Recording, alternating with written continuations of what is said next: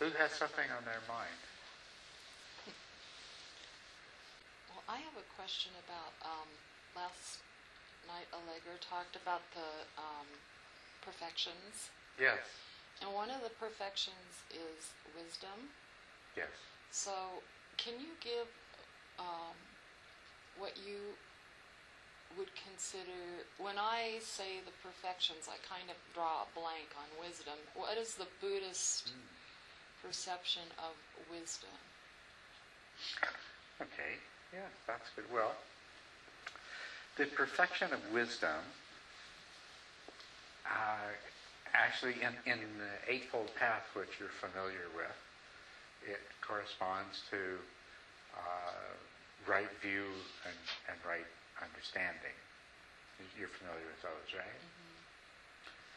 And so there's, in the one sense, there's a uh, right view and, and right understanding as uh, the understanding of the the tenets of the Dharma, of the doctrine, of uh, uh, the uh, the Four Noble Truths uh, is, is part of right understanding, and so the the practice of the perfection of wisdom obviously begins with the with learning those uh, uh, basic uh, teachings about right that make up right view and right understanding, and then they become more than intellectual uh, in the process of, uh, of the perfection, uh, in the process of, of, of the progress of insight. They become the purification of view, uh, the purification of overcoming doubt, uh, the purification of knowledge of what is, is and is not the way, and the purification by way of knowledge and vision. And so that's sort of the middle process of the perfection of wisdom is uh, is the the cultivation of uh, these purifications. The culmination of the perfection of wisdom is, of course, in the awakening itself, to uh, so that you have direct knowledge and experience of the uh, the ultimate truth that this is all leading to.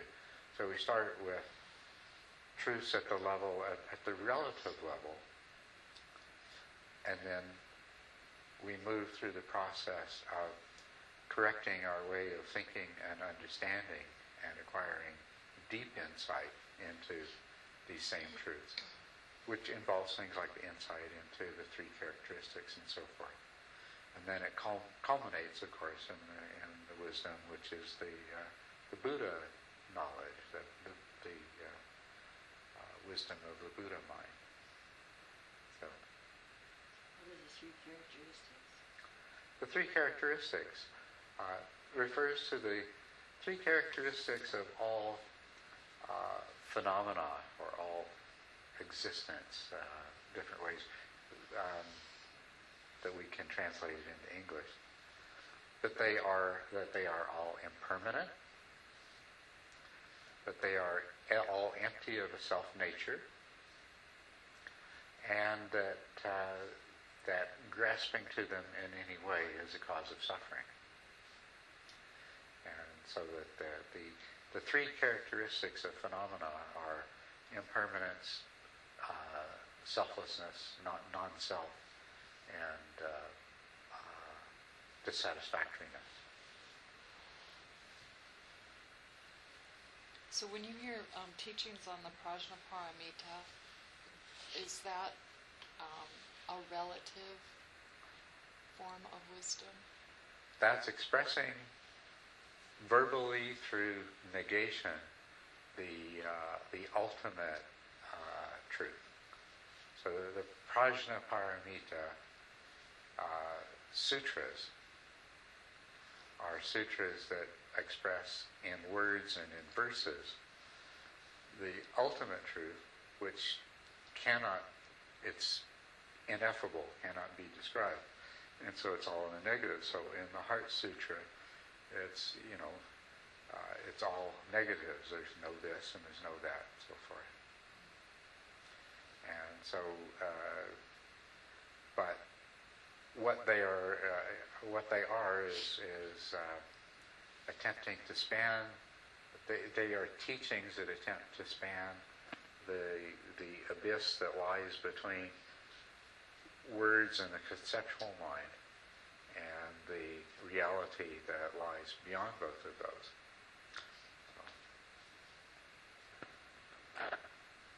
Are they relative?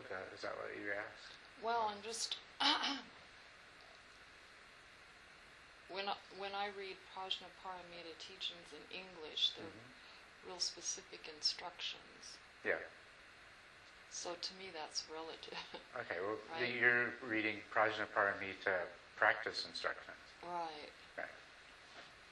Well, that's very yeah. That's because the person doing the practice is is uh, that that's relative. Uh, that's relative truth. That uh, is relative reality that you're you're in when you're doing those practices. Yeah.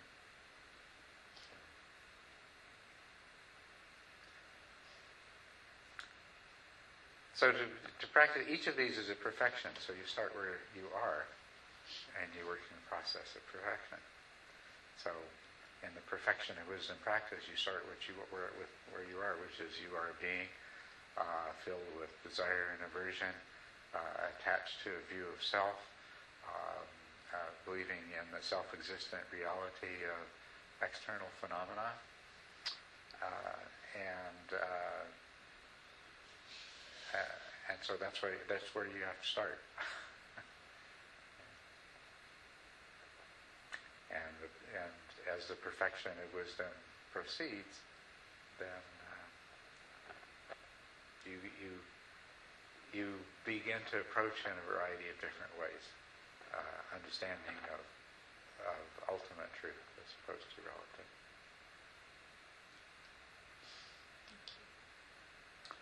The interesting thing is that all these, all the things in the Buddhist teaching, you probably already noticed, they're all linked together too. They form circles. So, for example, um,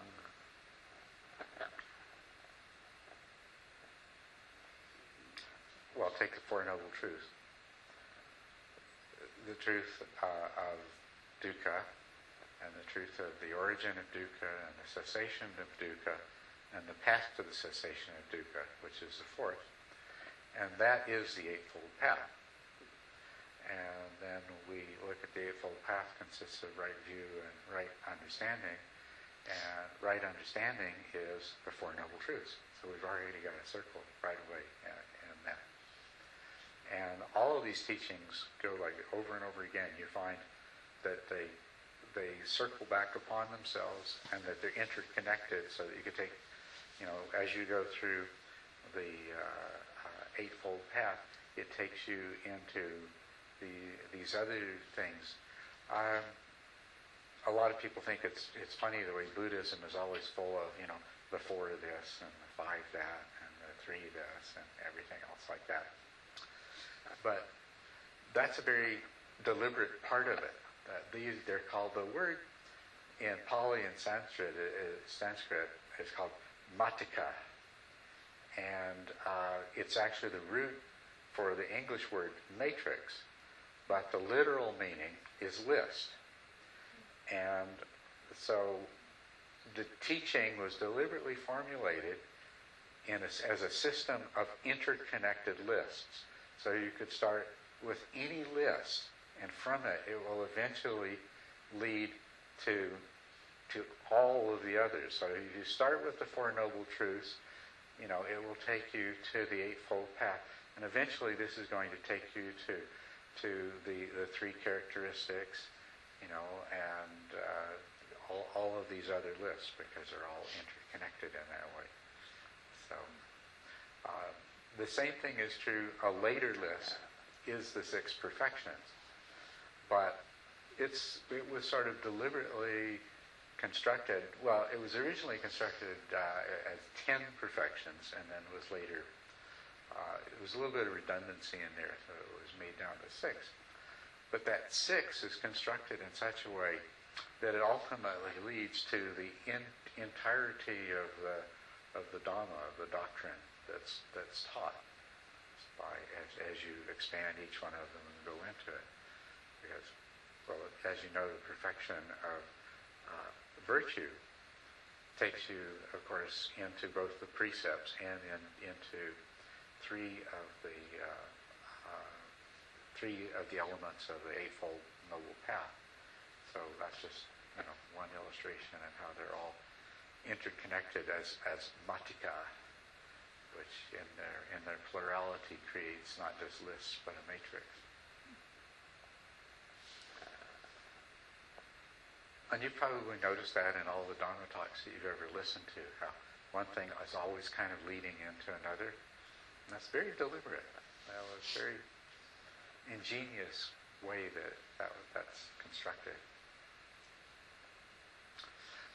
So of those perfections, or of the things specifically that make up uh, uh, the perfection of wisdom, right view and right understanding and the purification of view and uh, the purification by overcoming doubt and so forth. Uh, do any of those jump out at anyone, or should I just start talking about them in general? About purification by overcoming doubt? Okay. Well, now that's actually related to one of what are called the five hindrances, the fifth of which is skeptical doubt. And this is a this hindrance manifests in many, many ways over and over again.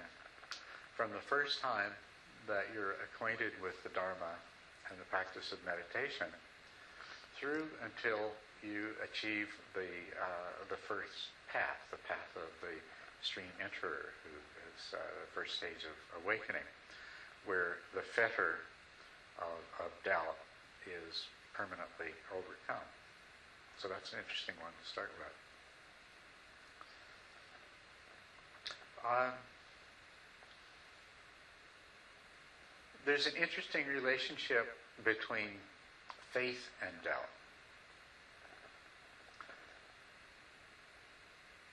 the Buddha never expected anyone to take anything on faith in the sense that we might uh, take uh, the belief in, in God or life after death or something like that as an article of faith.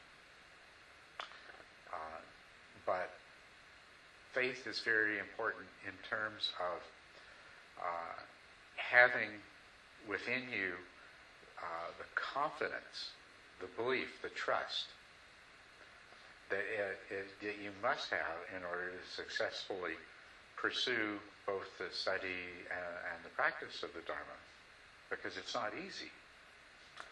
Uh, it can be discouraging. It can be be confusing, and uh, there's all kinds of different ways that that uh, doubt can insert itself. So what counteracts doubt is faith in the sense of trust and confidence, but not blind faith, and not blind faith in the sense of, of there being some virtue in believing something because you have been told it without being able to uh, satisfy yourself as to its actual truth.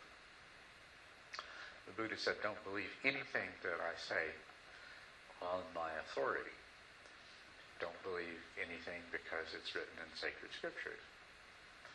But uh, any, any teaching should be tested, and uh, it should be tested based on your own experience. It, it, should, it, it should work. There's several different things. It, it should make sense to you in terms of your own experience. you should be able to test it and satisfy yourself as to its truth. But of course, sometimes that takes a little while. So that's where the, the where the where faith does come in is, is it's got to give you what it takes to give something a true and fair test. And what doubt does is it gets in the way of that. It it dissuades you, it, it saps you of your energy, of your resolve, uh, uh, of the diligence that it takes to to satisfy yourself that something is indeed uh, true or is not true for yourself. So, the things that we doubt, when doubt arises, we, we doubt ourselves and our own capability. Uh, we will doubt the specific practices or teachings that we're receiving. And uh, we will doubt the teacher that we're receiving them from. Course, we can doubt the, the truth of the Dharma and the tenets of the Dharma as a whole. So the, these are the targets of doubt in our mind doubt and uncertainty. And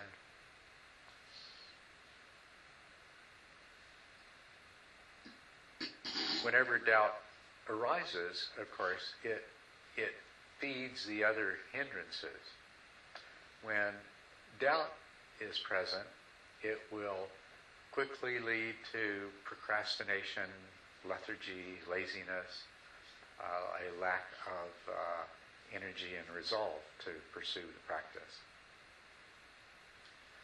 And then uh, it will also lead to thoughts of other things that might be more rewarding and more satisfying, say better uses of our time and energy, or at least more immediately attractive and appealing uses of our time and, and energy.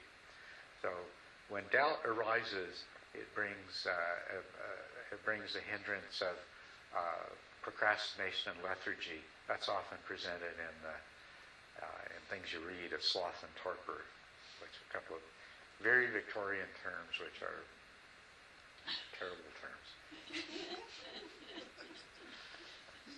Sloth is one of the seven deadly sins. And as a matter of fact, it has hardly any other clear definition in the English language other than being one of the seven deadly sins. but it's also uh, the, the name of a, of a South American animal that hangs by its feet from the branches of trees and eats ants.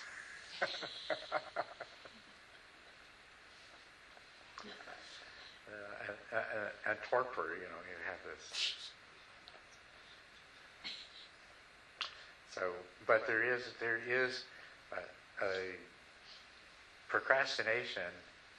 We could call it laziness too, which is laziness is is uh, accurate in a sense, but has a certain, a certain pejorative flavor to it that we probably uh, don't need to impose upon ourselves. So that's why I like procrastination. Even if we are really lazy. Pro- procrastinate, yes. Yeah, even if you are really lazy. If it helps for you to think of it as laziness, then you should. But uh, so I like procrastination. And likewise, you know, rather than torpor, uh, lethargy, or something that that that denotes the lack of energy and enthusiasm, which can lead to the feeling of fatigue and tiredness and boredom and falling asleep. So, doubt opens you up to these things. And as a matter of fact, when these things are present, for uh, you you could always look to see if doubt is any part of what has caused them to be there. It might not be. Of course, they can always arise on their own for their own reasons, but but doubt can lead to them.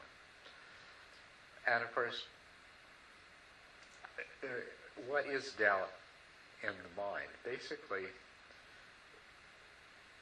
you're engaged in an activity or a, or a process and uh, it is our nature that uh, we have some expectation of a reward or of accomplishment or some kind of fruits of that. And doubt is sort of the built-in uh, uh, mechanism that keeps us from wasting our time too much in fruitless activities. So that when something, when we've been doing something for a while without a payoff, then the, the, the doubt mechanism turns on and begins to investigate the whole proposition to make sure that you're not just wasting your time. So in that sense, it's kind of a good thing, you know. Uh, and as a matter of fact, doubt is, is, is very healthy because it it's healthy in the sense that it brings you to examine, to question, to investigate, you know, to evaluate. Where it's a bad thing, though, is where it's just an emotional state that uh, that robs you of your resolve to continue in the activity, or worse yet, gets you in these endless little cycles of the mind where you're just, you know, it's like a, a dog chasing its tail, where you keep cycling the same useless and unproductive thoughts over and over again, and you, you're caught in a loop of, of uncertainty, which the only way you can get out of is to come to a point where you can evaluate whatever process you're engaged in and say, well, I've really given this my best shot for what seems like more than a reasonable amount of time, and it hasn't paid off. So it's time to look at something else. So doubt can do that, and that's a good thing for doubt to do. But but you have it, it's it's only a good thing if you've done that. If you have if you have been diligently pursuing the process and you've put a reasonable amount of, of time and effort and energy into it, then you can say for sure that uh, the, the doubt is serving a useful purpose by causing you to reflect and examine. But doubt is always going to arise when you're making demands upon yourself of any kind and uh, you're not getting and you're not getting a, a payoff that you can understand clearly. So this is uh, it has to be dealt with, and of course we're capable of overcoming doubt. Otherwise, we would never get uh, anywhere. Well, there's some people who aren't very good at overcoming doubt. We know those people. We've all met those kinds of people that no matter what they do, they begin to doubt themselves or what they're doing after a period of time, and they become paralyzed by it. Right? So that's uh, that's just one of those common examples in the world of how a, a mental mechanism which could otherwise be uh, useful and beneficial can can be very destructive if it's uh, if it's out of control. And so there's a recognition of that fact in, uh, in, in, acknowledging doubt as a hindrance and seeing the role that it plays. Healthy, there's healthy doubt and there's skeptical doubt.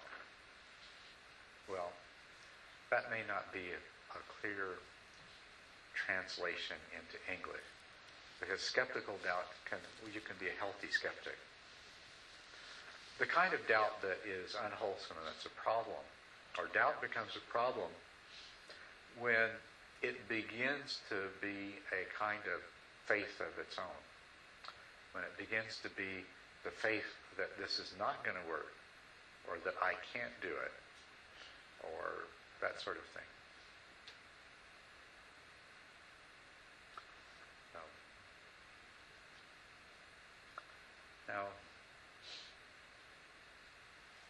It comes up over and over again. It comes up when you first decided to learn to meditate, and it seemed like you weren't having much prog- progress. You experienced doubt, and you probably experienced doubt in in uh, directed at uh, several of its different possible targets. That that well, it's me.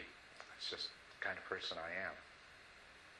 other people can do this, but maybe I can't. Or it may have been directed at, at that to practice. And a lot of people, when they start to meditate, will try several different practices. But by now you already know that the solution to doubt is to give it a good try. And of course, you've done that meditation and you've enjoyed some success. And then, of course, as you go along uh, and you, you come to the next, uh, next stage or the next hurdle or the next plateau or whatever it is, and doubt begins to emerge again, you can call upon your, uh, your success in the past to help give you the, the confidence that you need to proceed. Of course, you can look around you at other people and you can draw confidence from that. And you can also use your own uh, growing wisdom to recognize that the only way that you can determine whether it's going to work or not is to give it your seriously best shot. And so that's how we deal with doubt. As a matter of fact, the antidote of doubt is said to be uh, sustained effort. Which is pretty much the, the exact opposite of what doubt is itself, which is is uh, it's interrupted effort. It's uh, it's it, it's inhibited effort, and so sustained effort overcomes uh, interrupted effort.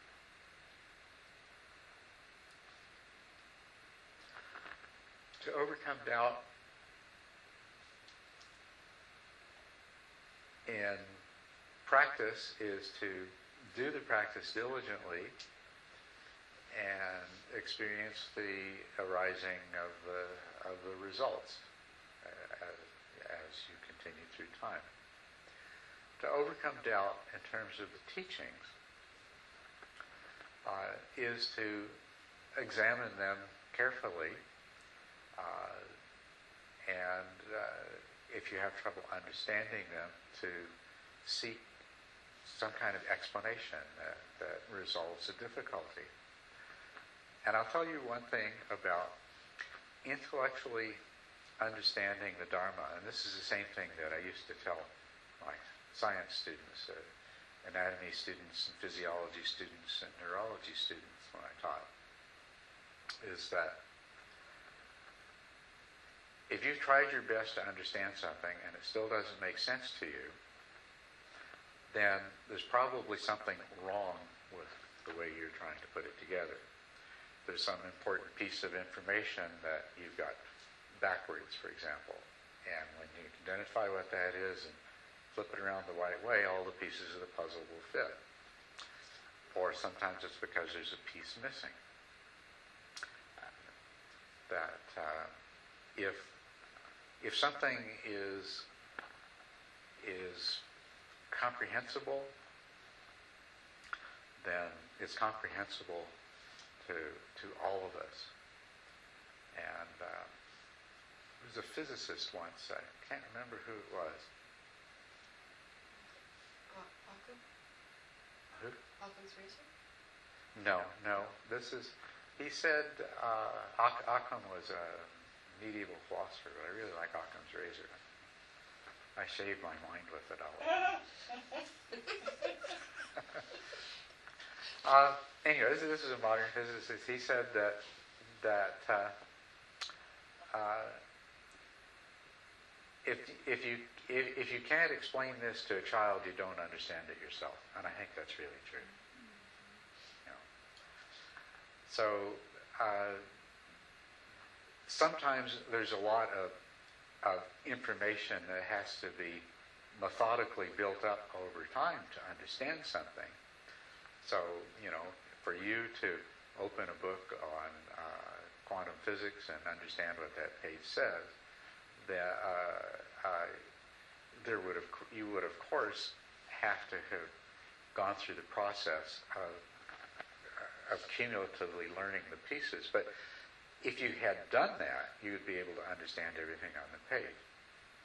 Maybe that's not the best example because actually, there are some people who probably aren't going to master certain mathematical ideas in their lifetime.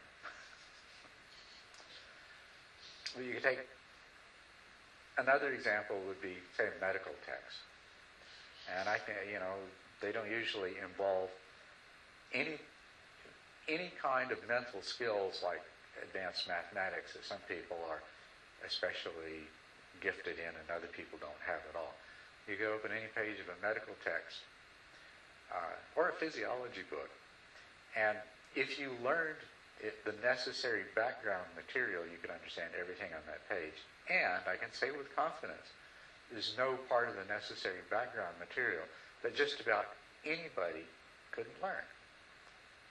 Is it's you know what makes it difficult when you first look at it is you don't have the background, but piece by piece, it's all easily assimilated, and understood.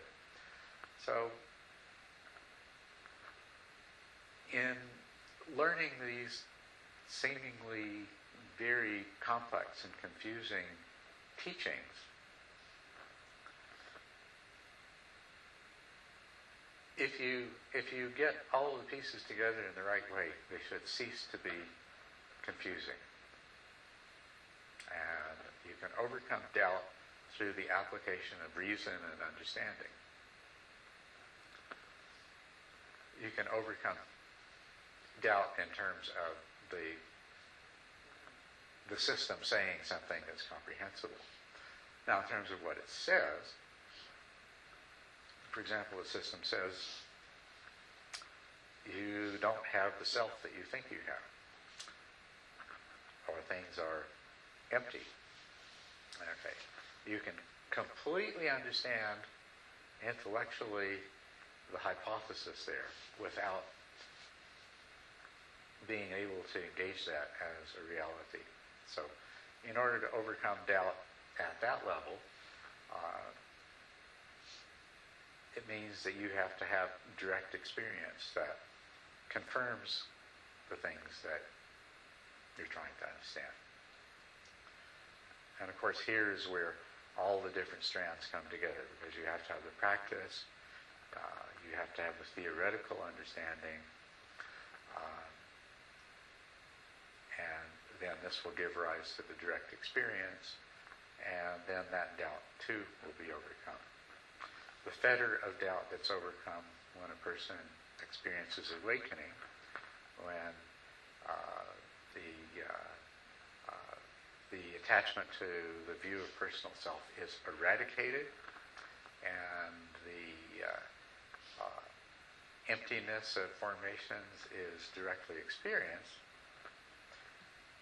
That experience removes doubt in all of these issues of Dharma that before you had to more or less accept on, on faith and trust. And so this is how the process of, of uh, overcoming doubt works, at least in the context of Buddhism. I think it's pretty much universally too, true too of, of everything.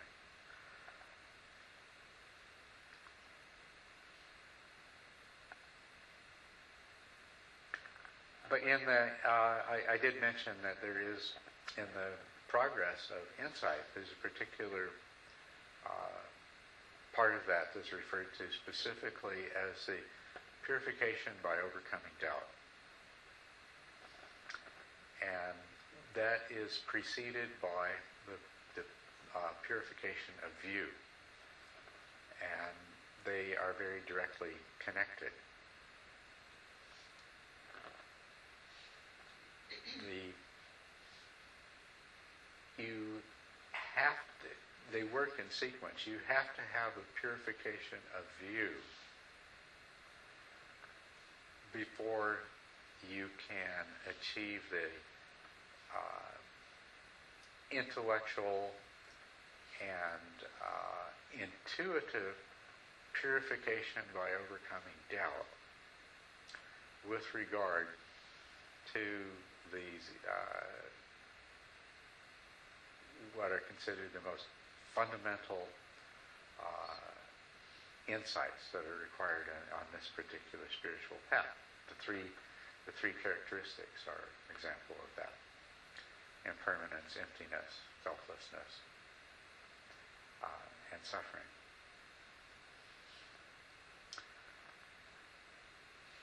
So, this is a very good thing for us to talk about, purification of view, what that means.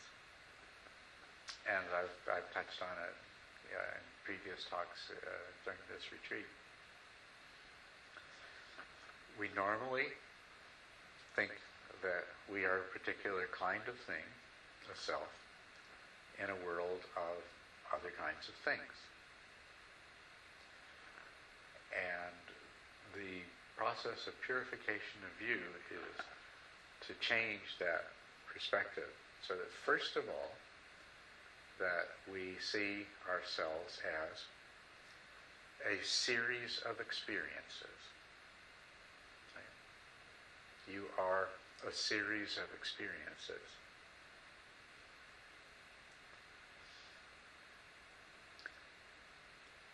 And in making that shift, what you're doing is you're recognizing that the appearance of being a self in a world of things is actually a mental construct.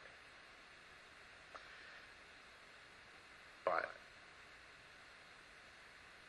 you can discover and overcome doubt and satisfy yourself that indeed a more accurate description of the of the only reality you've ever known, of every reality that you've ever known, its far more accurate description is that you are a series of experiences. Can you all see that? So this is this is the very beginning of right view is we'll drop we'll drop the other way of looking at things and realize that well all there is, has been is a series of experiences and these experiences are causally connected so they create a sequence and E and the experiences are related to each other in a causal way. And as a being, as a human being, uh, you could think of yourself in this present moment. The present is this experience that's standing at the top of all these experiences that conditioned it and led up to it. Why are you here in this place, doing what you're doing, hearing what you're hearing, everything else? It's a result of all of those preceding experiences. So when we realize that reality is experience. And so here we are, we're in an experience right now. And what does this reality consist of? If you examine it carefully, and this is this is what your meditation uh, helps you to see, is that in any given present moment, there is consciousness and there is some object of consciousness. And that is what reality consists of in the moment. And in any given present moment, the object of consciousness will be of two types. And here we is that distinction. Uh, we start off, it's really easy for us to divide the universe into the material and the mental. That which uh, we can feel and taste and touch, and that which we can only know uh, within our minds. Right? That which is dependent upon the senses, and that which is on the five physical senses, and that which is known by means of the mind sense. And other ways that you can think of the same division of objects of consciousness is that they're external and they are internal, uh, that they are self and other. There's all kinds of different ways that you can make this this, this uh, distinction. But um, let's just stick with the the mental and the material for a moment. And we're all, I'm sure, absolutely clear that yes, you can account for all possible objects of experience are either mental in nature or they relate in some way to the material, to the physical, right? And then we examine this a little more closely and we realize that we never have any experience of the presumed physical reality directly. We only know it by virtue of the sensations that we experience. And you can all probably agree with me with that. And this is the part where you may start to experience doubt as we go beyond this, but it, it's it's easy to resolve that doubt through careful examination to satisfy yourself that it's true. Okay? So when you close your eyes, the dominant sense is vision. So when you close your eyes and meditate, it's it, it's a lot easier to satisfy yourself that as a matter of fact, moment by moment, as your experience, as this sequence of causally related experiences unfolds, moment by moment, the objects of your consciousness are either sensations or they are the other kinds of mental objects, the more obvious kinds of mental objects, such as, uh, as, as feelings, thoughts, memories, uh, emotions, uh, mental images as opposed to visual images, uh, recollected sound or words heard in the mind as opposed to sounds and words heard with the ears and so forth, right? So we've got a, a, quite a range there of, of, of different uh, mental objects. Well, not so much. Just thoughts, memories, uh, images, uh, emotions, so forth. And the sensations. And so now you start to, now you can start to benefit from this developing right view, this accurate view, this more, this more, well, yes, it's, it's a more accurate view, it's more real uh, view of what you are and everything. So there are sensations, and then there are, are, are mental objects, and you look at the dance, the interaction between these. So you hear sound and your mind associates the sound with a kind of object. And you realize that it associates that sound with a kind of object due to past experience that have involved other senses at other times. And so you, you can see how your mind creates within itself a world of objects, but that you have no direct contact with that world of objects. And really, the only way, the only thing that validates your mind's assumption about the way those objects are is if you are able to repeat it, to experience them repeatedly in the same way. So here's another interesting thing about this. Okay, so being is experience, or being is experiencing. And reality is what you experience. And we start to recognize that what we are experiencing are sensations and then mental formations to account for the sensations. So we think back to the way that we normally perceive the world. We think about things as existing. You know, let's say that this this exists, and that what that word means, exists. Uh, it, it means to stand outside of. That's what it means in Latin. And specifically, what it means is to stand outside of the mind.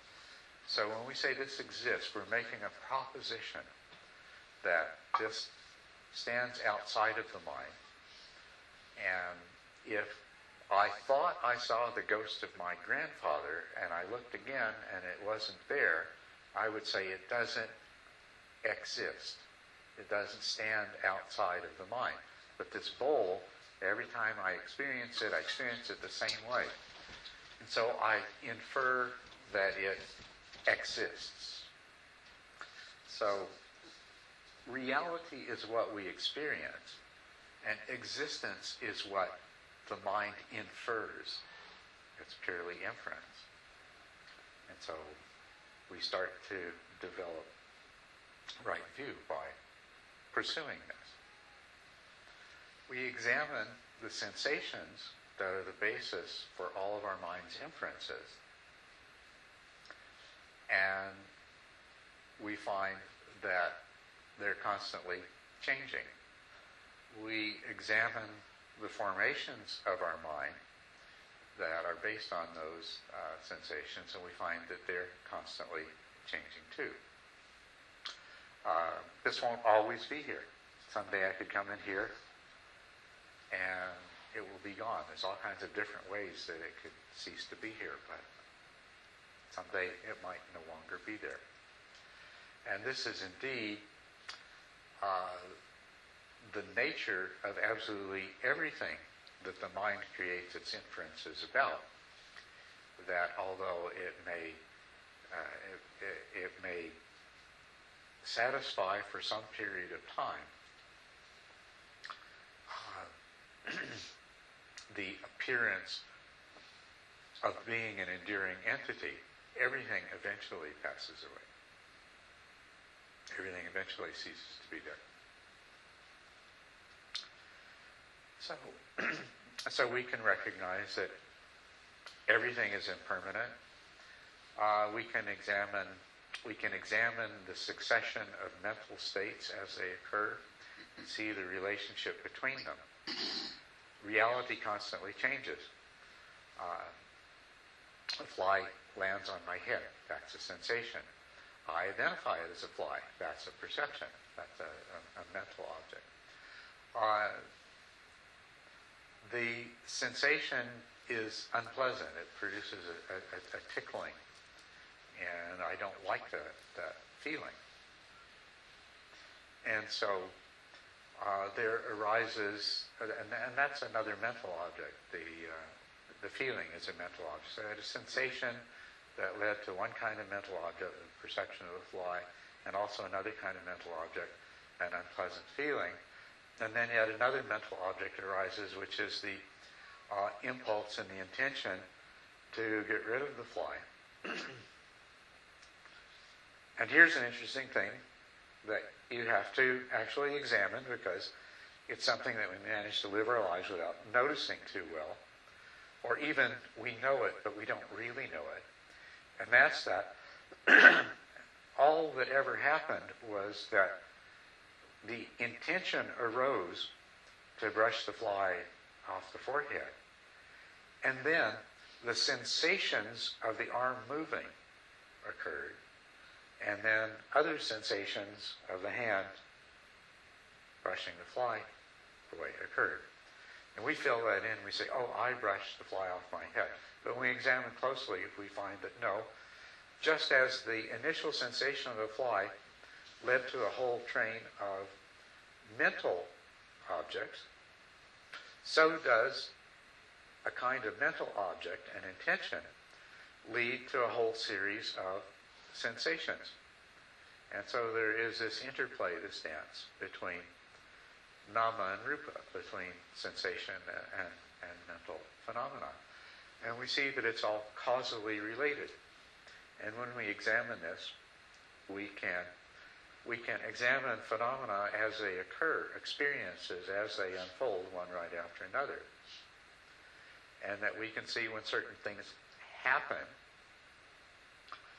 that the perceptions that we have are based on our cumulative past experience. And the kind of feelings that they arouse in us are likewise based on our past conditioning and that the impulses and intentions that arise are also based on our past conditioning. so this is where we begin to see that reality as experience as a series of, of causally connected experiences uh, starts to become really obvious. Now, all of this is none of this is difficult to understand, right? Anybody have trouble following any of this? I don't think so. Nobody really would. Yeah. you did, yeah. But, but you also have the physical, actual movement of hmm the arm Yeah. to the forehead. Yes. I mean, you had the sensation of. You had the sensation of the movement and the sensation of the hand, the fingers on the Mhm. forehead, yeah. but you also had the mo- some physical movement of some physical Well, entity. Okay. I mean, not an unchanging and permanent entity, but still, still a physical. Okay, but, but let's look at this. What you had is the sensations. Uh, and if your eyes were closed, they may have been only bodily sensations, but if your eyes were open, they would have been both bodily and visual. But nevertheless, you only had the sensations of the arm moving up to your, your forehead to brush away the fly. Your mind inferred that there actually existed an arm and that the arm actually moved. Because have you ever had a dream that you've done something? Of course. You have.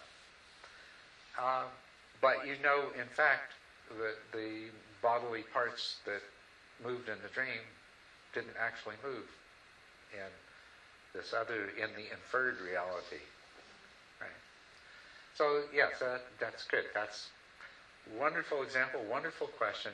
That's why I say, we come to this point, these things are really easy to understand, but we need to really get into them to really, we can think we understand them before we really understand them.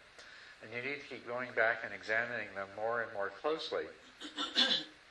and this is the process of overcoming doubt, is basically to keep having direct experiences that confirm and distinguish between what uh, what's being proposed and our normal way of, of thinking of things. So I don't know, did I satisfy you on that one? But, Well, I, but I think your arm exists, right? well, you know, there, That's, that would be relative reality, right? That, would, that would be what? That would be relative In, reality. I mean, we would say, in relative reality, your arm exists, Right. right? And we're starting from relative reality where we have, we do not doubt or question at all for a moment that your arm exists. And it exists exactly the way it looks and feels to us. That's relative reality. And what we're doing is just, we're coming to the point of saying, well, at, at some point, what you, what you will discover in the process of, of developing right view and then by overcoming doubt, you'll come to the point that you'll know with a certainty that there is no way for you to ever know for sure that your arm exists or not. But if you've been doing enough exploration, what you will know for certain is that your arm does not exist the way it appears to you. That's what's interesting oh. about it. Okay? There is never, there's no way in this process of, of investigation and, and, and rational evaluation that you can come to a point and say with certainty, there definitely exists something outside of my mind corresponding to arm. I think your cat definitely exists outside of our minds. Only in his mind and your mind. Your cat wants to hear the Dharma talk.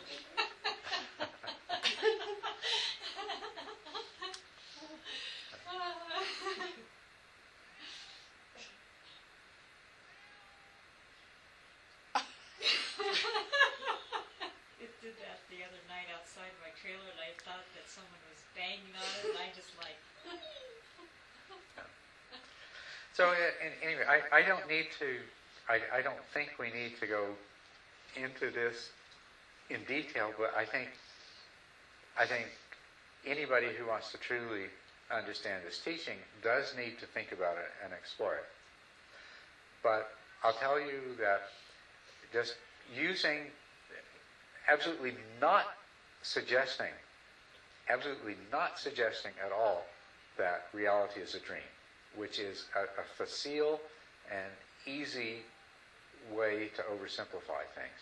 But if you compare the two states that we have of dreaming and waking, although it can become obvious that something's a dream, you can be certain that something's a dream. You can never be absolutely certain that everything's not a dream. Right? So you can just use these two very common, ordinary mental states to satisfy yourself at least the possibility that perhaps there is no such thing as an arm. And, and I'll tell you what you'll end up with when you when you pursue it as far as you can possibly go, experientially or intellectually, either way, or both, is that you can never, with certainty, either affirm or deny that there exists something outside of your mind corresponding to your arm, because it could just be a dream. But if you, if you, once you have cultivated and applied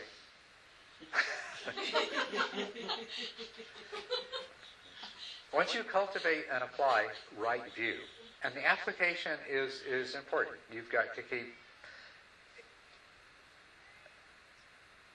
thinking in terms of I am a series of experiences consisting of sensation and mental formations, and observe the interaction between the sensations and the mental formations.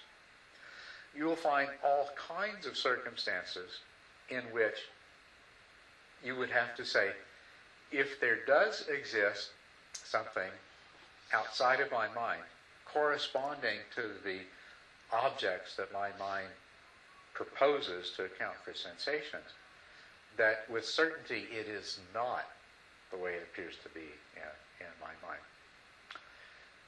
Some, well, some, some, some things that are obvious and, and easy. Uh, we see another person in a particular way. And we are certain that that person is the way that we see them. And then, subsequently, something will happen and we'll realize that they are not that way at all. This is a common experience everyone's had, right? So there's all kinds of examples. Like when we get past the level of things like this, where uh, there's a very high level of consistency of our experiencing and re-experiencing of the same object, when we get to more complex levels of, of being that we, entities that we interact with, like other people, or whole situations, we find that they are very uh, that that there's a huge element of uh, uncertainty in, in, in our perceptions, and we see that two people in the same circumstance, uh, one's happy and one's miserable. You know, so they're living in different realities, although there's the same, the, the purported external objects are all the same and somebody likes the taste of uh, one food and somebody doesn't. And so, you know, there there is a level beyond which, in our experience, we begin to to recognize that all of our life is is filled with experiences where things are not the way they appear to us to be. When we carry this to a further level, we find that there's no bottom to this process. And even with this, as I know that you know, this seems solid, it, but it's not solid, right? It's 99 point, I don't know how many decimal nines uh, of its volume is completely empty space. And as a matter of fact, even the pursuit of small objects scattered in this empty space to create the illusion of solidity, when pursued uh, scientifically, would find that those, that those tiny objects disappear as well. Relativity theory turns those tiny objects into curvatures of space-time. And uh, other fields of physics find them to be total. They are imaginary points uh, from which the uh, field, the, the force fields of the uh, of the four different kinds of uh, I don't need to get into physics. Anyway, they do. It's so correspond to imaginary points that mathematically define the origin of fields. So, you know, the solidity of this, even by virtue of, of science, disappears. So, if, if you sincerely pursue this kind of investigation, you will satisfy yourself intellectually that that absolutely nothing is from its own side the way it appears to you in your mind. And that's even assuming that there is something outside of your mind to account for the sensations out of which your, your mind built the appearance of the object in the first place.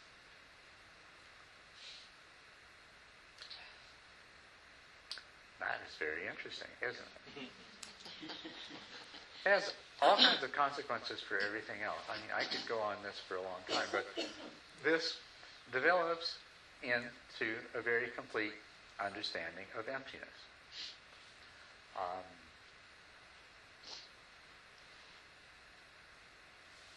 And it changes your life. and it changes uh, and it changes your life. It also is the basis for understanding the Four Noble Truths that uh, the the truth of dukkha, that life is uh, filled with dissatisfaction, uh, uh, pain, and suffering. But that, that this dukkha is of two types. There's dukkha dukkha that is that originates with the senses, and there's a sensation. And then there is another kind of dukkha, domanassa dukkha, which is or originates in the mind, and which we would call suffering or grief or the, the, the mental uh, the mental form of unpleasantness. So, and so, as we go through life, experiencing things as unpleasant, the sensations that are unpleasant are inevitably a part of human existence. But the suffering that's generated by the mind in response to the sensations, that is empty. So we have the object that seems to cause our pain is empty. We don't know its real nature. But reality, remember, being is experience is reality. The reality is there's pain. Right? But the next moment of experience is there's not only pain, but there's suffering. And that suffering is completely a mental creation, and it's completely empty. And this means that if we can understand the origin of suffering, the second truth, then we can bring about the cessation of suffering through bringing about the cessation of that which leads to suffering. And then what we're left with is that although pain is inevitable, suffering is optional. And that changes your life too.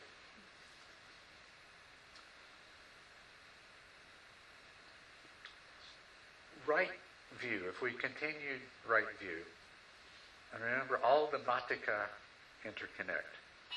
So we started pursuing uh, Nama and, and, and Rupa, and uh, we saw that it could lead us to uh, various, uh, it could lead us into understanding of emptiness. It can lead us into understanding of suffering. It can lead us into understanding of no self. It can lead us into all of these different understandings. So in the, in the purification of view, we can intellectually and to agree to a degree intuitively uh, tap all of these matikas. And then the next process is through direct experience, through constantly testing these things that we've learned. So take, for example, the when when we come to really understand emptiness, then we test the emptiness against our experience over and over again until there comes we come to have a very, very deep and profound understanding of it. We test impermanence against experience until it becomes until we eradicate the appearance in our mind of, of permanence or not of permanence but of the enduring quality or of thingness. This is really the opposite of impermanence is that everything is, is thingness. And so the realization of impermanence is to realize that there's only processes taking place, continual changes, there's only process. And so when this is understood, it can be applied, and through its application, we have a direct experience of that truth. And that is how doubt is overcome, through the constant application. Meditation is a very special laboratory in which to test all of these ideas because we calm down the activity of the mind. We learn to focus the mind. We increase the power of mindfulness. And then we turn the focused, powerful mind, the conscious awareness, on experiences as they unfold and uh, in this way penetrate beyond the, the illusions that uh, we've been working our way towards dispelling. In meditation, you will have direct experience of impermanence. That everything is only process. And in meditation, you'll have a direct experience of, of emptiness. Everybody has a direct experience of emptiness all the time. They just didn't realize what it was that was happening to them always. And you will experience that the self that you think you are is a mental construct that comes up from time to time, and every time it comes up, it's different than every other time. It's never twice the same.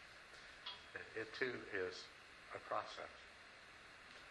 And in meditation, you'll have direct experiences of when the mind clings to the mental construct of self, it immediately produces a sensation of discomfort.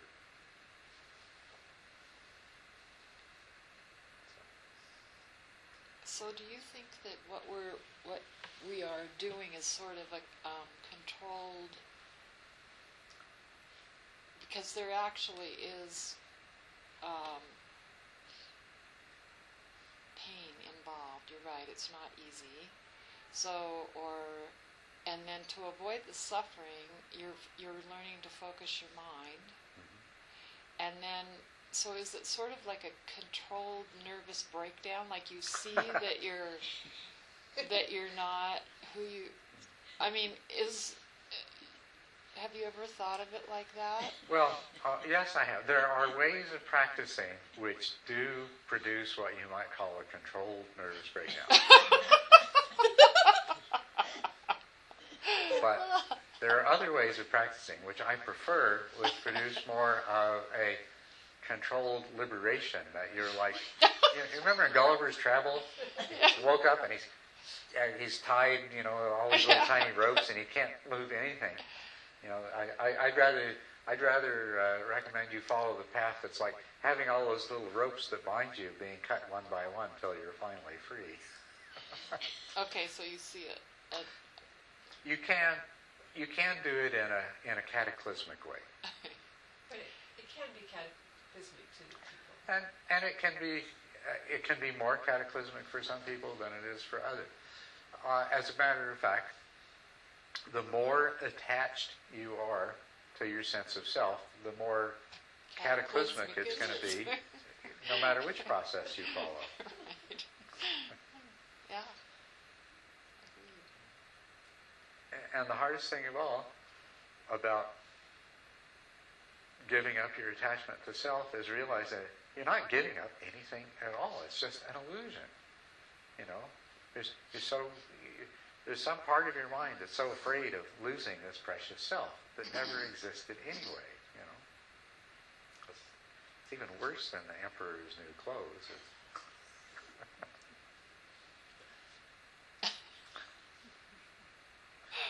But that's what's liberating about it.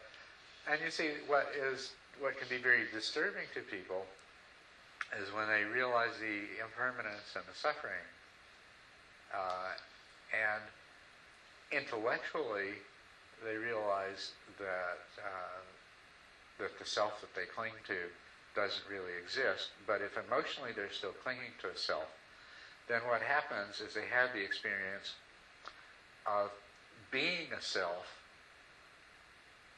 in a world of impermanence that spells nothing but suffering and being subject to imminent annihilation. I mean, what could be worse? I mean, that's that's hell. The, the, the earth is melting beneath your feet. There is no solidity, permanence anywhere. There's nothing to cling to, and anything that you do cling to burns, hurts. You know, and anything you try to cling to for safety is covered with razor blades or is red hot. You know, so this this is what it means to recognize the truth of impermanence and the truth of suffering, and still be clinging to the notion of self. You are a self in this hell of, of, of dissolution and pain. And you've already seen that the self that you're clinging to, uh, to some degree, you've intellectually confronted its unreality, which produces a fear, like it produces the fear of death, the fear of loss, you know. So a person that's clinging to self, yes, it's very cataclysmic, very traumatic, and it's uh, it is a hopefully controlled nervous breakdown that that they finally let go. But you don't have to go that way. You don't have to go that way. Fill the mind with joy and tranquility and equanimity and confront these truths over and over again from a place of acceptance until you can get beyond the attachment and clinging. And then all that you find on the other side of that is, is freedom, liberation, which I think I'll tell you one last thing and then we'll call it a night. Can I ask a question real quick? Yes. So would the antidote to that fear, it sounds like the clinging is because of the fear of letting go. Um, And so yeah. I'm wondering about whether the antidote to the fear would be compassion for yourself. That, yes, that's that if, if you can if you can have compassion, if, if compassion can arise, you know, th- this is all the mind doing it to itself. So the your your mind is generating fear, and then your mind is miserable, wallowing in its own fear that it generated.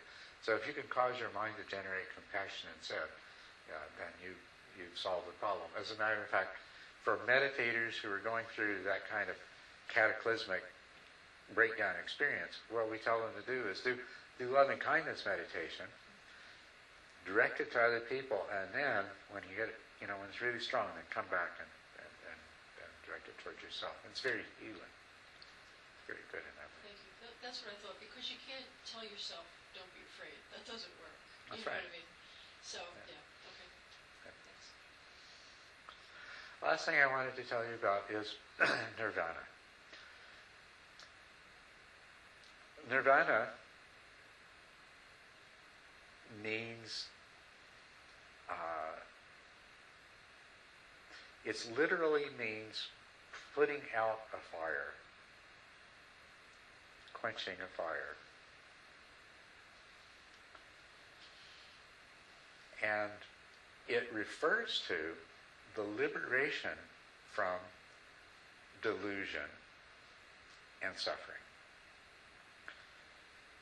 Now, you could easily misunderstand this, and it starts sounding like annihilation. And if you've already been wrestling with uh, this idea that that yourself is an illusion and that you might lose something that you thought you had, and then you're told that that uh, the liberation from suffering and delusion is nirvana, which is like the blowing out of a candle or the extinguishing of a fire. This could be a real, you know, I don't think I want to go there. Quick, take me to the bar kind of situation. right? But, and I have to admit, for a long time, I, you know, I was really unhappy with the word nirvana and the books that I would read that would say, you know, and interesting if, if you read Buddhist books, what they'll do is on the one hand they'll tell you these things, and then on the next page they'll assure you, but nirvana is not annihilation, but they won't be able to tell you why it's not, because they sure made it sound like it was. and uh, this is this is kind of an example. You know, I was saying when you're trying to learn something, you're trying to understand something, and if you just can't figure it out, it just doesn't make sense. There's probably something wrong with the process by which you're trying to figure it out.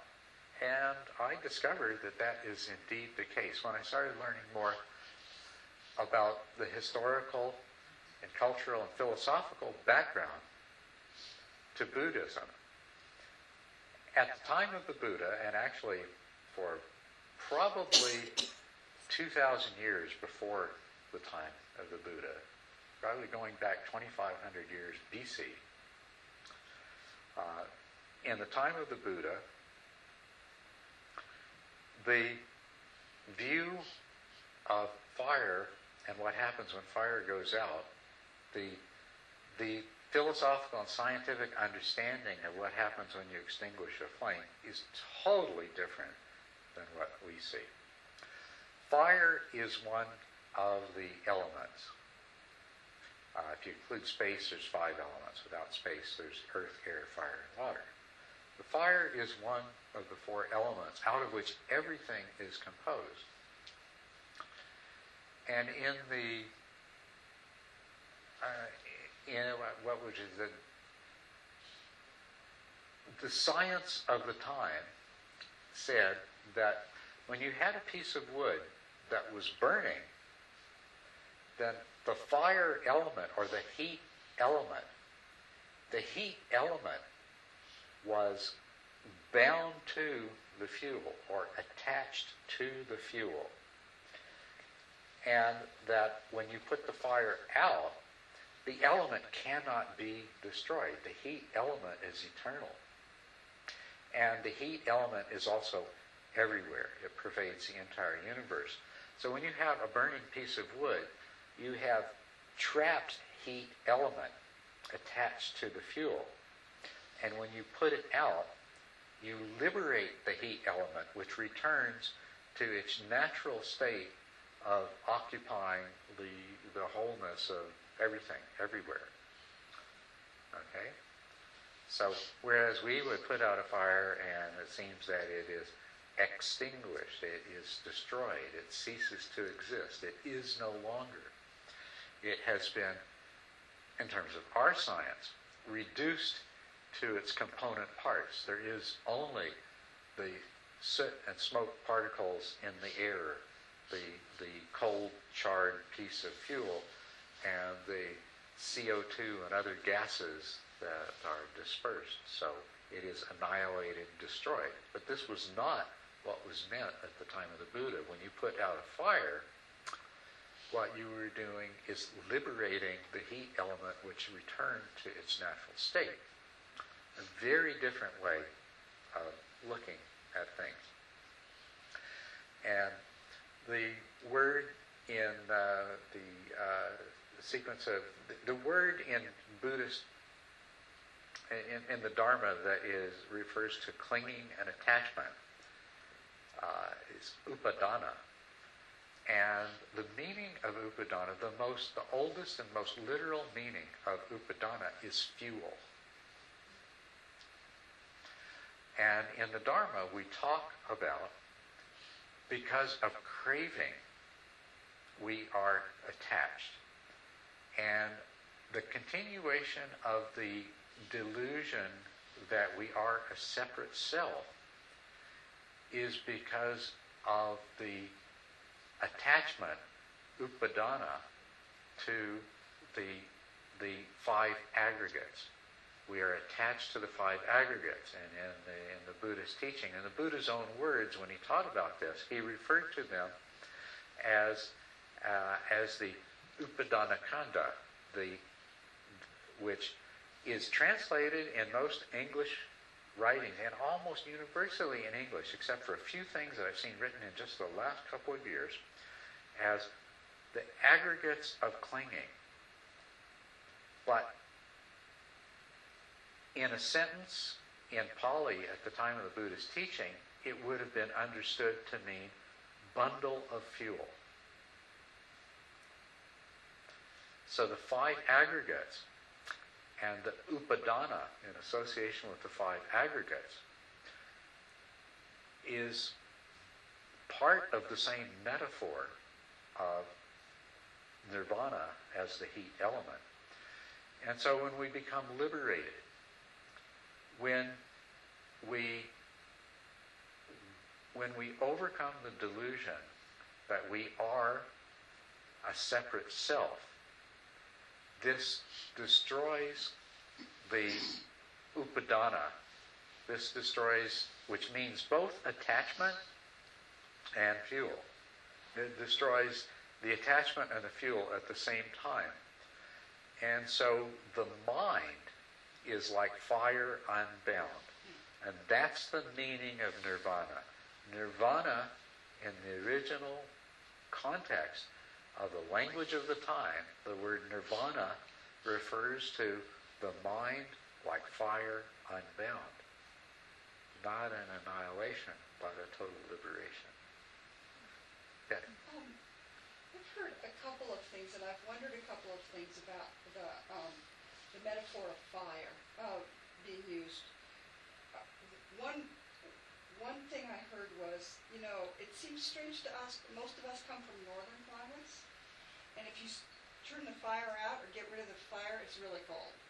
But in India, it's pretty warm, and so getting, you know, having the fire go out is not such a dangerous thing. But also, the whole Vedic, you know, the whole um, uh, Farsi, you know, the the the worship prior to the Buddha, up to the time of the Buddha, was all fire based. Yes, that's right. It was all fire based, and the fact that in uh, Buddhism the fire uh, nibbana or liberation is also the fire going out. It, it's it makes that con- concept much larger. It's Mhm. like saying, okay, these old ways of belief are now extinguished. and That's exactly right. That's exactly what he was saying. You're, you know, and I've loved some of the stuff I've been reading recently. Uh, it's it's just so rich in that, giving the cultural context, and so much of the Buddha's teaching, he was constantly satirizing uh, uh, the Brahmanical belief systems of the time in one form or another. And the members of the Brahmin caste, every male Brahmin, after a certain point in his life, was responsible for keeping three flames going. That, that, you- you're absolutely right. It's, it, was to the extent of every individual Brahmin had to keep these three, three flames going. If they ever went out, you know, it uh, could be really serious problem, right? And here was the Buddha talking about putting the flames out. And really, in many ways, he was, what he was saying is, you know, he, he was just saying, throw away that, that, that uh, uh, sacrifice-based, ritualized religion that you've been clinging to. It has, it has no value, no basis anymore. So, yeah. Yeah, it's also the fires of greed, hatred, and delusion, right, that are extinguished. Yeah. Those fires are Yeah, the fires of greed, and and he he did refer to, uh, uh, you know, one one of his famous uh, teachings is called the fire sermon, where he said that you know everything's on fire, and that's what it's on fire with. It's on fire with greed, hatred, and delusion. And so of course, it, all these teachings are uh, the other they're matikas, but the other thing about them is that they're also all interlocked metaphors as well. So when you grasp to something that's on fire, it burns you. And so grasping to that which is, is impermanent and without self-nature is the result, uh, always results in suffering. And so this is another metaphor that comes up. Everything is on fire. If you grasp onto that which is on fire, you'll only get burned.